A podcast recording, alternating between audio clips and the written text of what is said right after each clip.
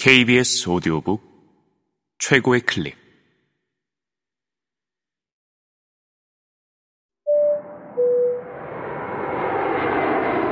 케이비에스 오디오북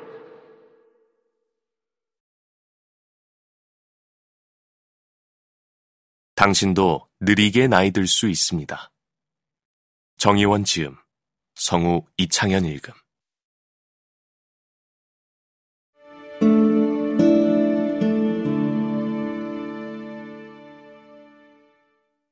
고통을 피하려는 본능을 이겨야 한다. 장거리 달리기를 할 때 어느 정도의 거리에 도달하면 머릿속에서 많은 양의 도파민과 엔도르핀이 분비되면서 자아를 잊고 큰 보상감을 느낀다. 이 상태를 러너스 하이라고 한다. 나는 팔에서 십 킬로미터 정도를 달리면 이 상태에 도달한다. 흥미롭게도 달리기를 마치고 발바닥에 큰 물집이 생긴 것을 발견하면 그제서야 통증을 느낀다. 강도 높은 신체 활동에 동반되는 강화된 보상과 둔화된 진통 감각은 아마도 생존을 위해서 사냥감을 쫓거나 맹수를 피해 달려야 했던 원시 인류의 삶 때문에 자연 선택된 특성일 것이다. 러너스 하이라는 달리기의 큰 보상에 심취한 사람들은 다른 사람들이 흔히 달리기를 생각하면 떠올리는 귀찮음과 고통, 때로는 부상까지도 감내하고 잘 달리기 위해 계속 연습한다. 이와 마찬가지로 사람은 어떤 목표를 이루기 위해서는 육체적, 심리적 고통이 당신의 삶이 노화의 속도를 결정한다. 수반되는 활동이라도 그 고통을 감내하면서 열심히 수행한다. 이 과정에서 처음에 크게 느껴지던 고통의 정도는 과업 수행의 역량이 개선되면서 점차 약해진다. 하지만 과업을 수행하는 과정에서 예상되는 고통을 뛰어넘는 감정적, 이성적 동기부여가 있어야 가능한 일이다. 그래서 보상을 찾는 것과 고통을 피하는 것을 사람의 뇌에서 일어나는 화폐 거래라고 한다. 보상회로와 통증회로의 기묘한 관계보상과 동기축의 주인공이 도파민이라면 통증과 진통축의 주인공은 오피오이드와 오피오이드 수용체다. 오피오이드는 진통효과가 있는 아편과 비슷한 물질이라는 뜻으로 엔도르핀처럼 뇌에서 자연적으로 분비되는 물질과 모르핀처럼 외부에서 인체로 투여될 수 있는 물질들을 포괄한다. 이러한 물질들이 붙어서 신호를 전달하는 수용체를 오피오이드 수용체라고 한다. 생화학적으로 순수하게 오피오이드 신호를 활성화하는 물질을 사람이나 동물에 투여하면 도파민 신호까지 활성화되고 도파민 신호를 활성화하는 물질을 투여하면 오피오이드 신호까지 활성화된다. 자극의 강도가 약한 당분, 알코올 등 식품에 중독된 경우에도 도파민과 오피오이드의 신호가 함께 움직이는 것을 볼 수 있다.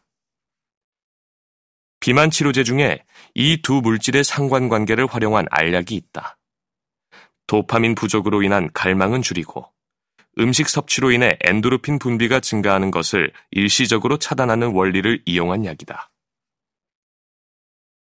인위적으로 많은 양의 도파민에 노출되면 그 자극이 줄어들 때 따분함과 권태감을 느낀다. 마찬가지로 인위적 자극 때문에 오피오이드 축이 활성화되었다가 자극이 소실되면 통증을 느낀다.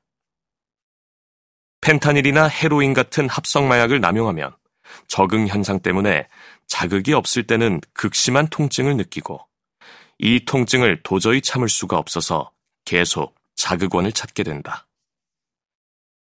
이러한 중독 증세는 의학적으로 작용시간이 매우 긴 오피오이드 계열 약물을 투여하면서 아주 천천히 하루 사용량을 줄이면 치료할 수 있다.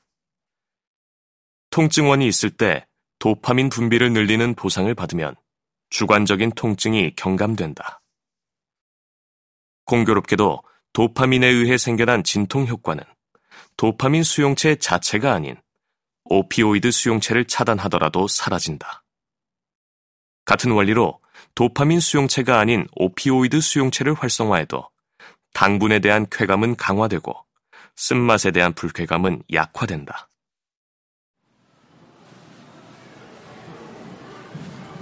이러한 상관관계 때문에 빠르게 보상을 주는 스마트폰이나 당분, 알코올, 쇼핑 앱 등에 하루 종일 노출되면 불쾌감과 통증이 함께 찾아온다. 내려가는 에스컬레이터를 열심히 뛰어 올라도 목적지에 닿을 수 없는 것처럼 끊임없이 즐기고 소비하고 소유하더라도 마음의 고통은 해소되지 않는 이유가 바로 이 때문이다.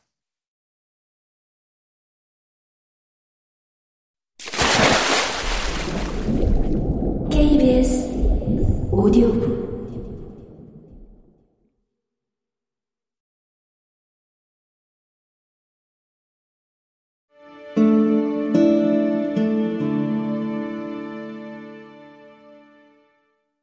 작은 고통을 피해 도망치면 더 큰 고통을 만난다. 빠르고 쉬운 보상으로만 삶을 채우고 불편함과 고통이 따르는 운동과 바른 자세를 외면하면 어떤 결과가 생길까? 실제 삼십 대 여성 환자 D를 예로 들어보자. D는 몇 달 전부터 허리와 목을 포함한 온몸의 통증이 직장에서 일을 하기가 어려울 정도로 점점 심해져 진료실을 찾아왔다. 아주 마른 체형으로 자신의 차로 직장에 출퇴근하는 것 외에 운동은 전혀 하지 않는다고 했다. 그녀는 물만 먹어도 살이 찐다고 생각해서 극단적으로 적은 열량만 섭취하는 습관이 있었다. 이십 대 초반부터 끊임없이 다이어트를 반복하면서 이러한 습관이 굳어진 상태였다. 그 결과 허리뼈와 목뼈의 전만이 소실되었고 근력은 칠십 대 노인과 비슷한 수준으로 현저히 떨어져 있었다. 바른 자세로 앉기가 힘들고 운동을 할 기운이 없고 시간도 없어서 운동은 전혀 할 수가 없다고 했다. 피로와 우울감을 항상 느끼고 통증은 점점 더 심해진다고도 했다. 소화 역시 잘 되지 않아서 고기는 거의 먹지 않고 있었다. 주로 군것질거리로 식사를 대신했다. 직장에서 퇴근하면 아이를 돌보다가 스마트폰과 태블릿 피씨를 보면서 잠을 청했다.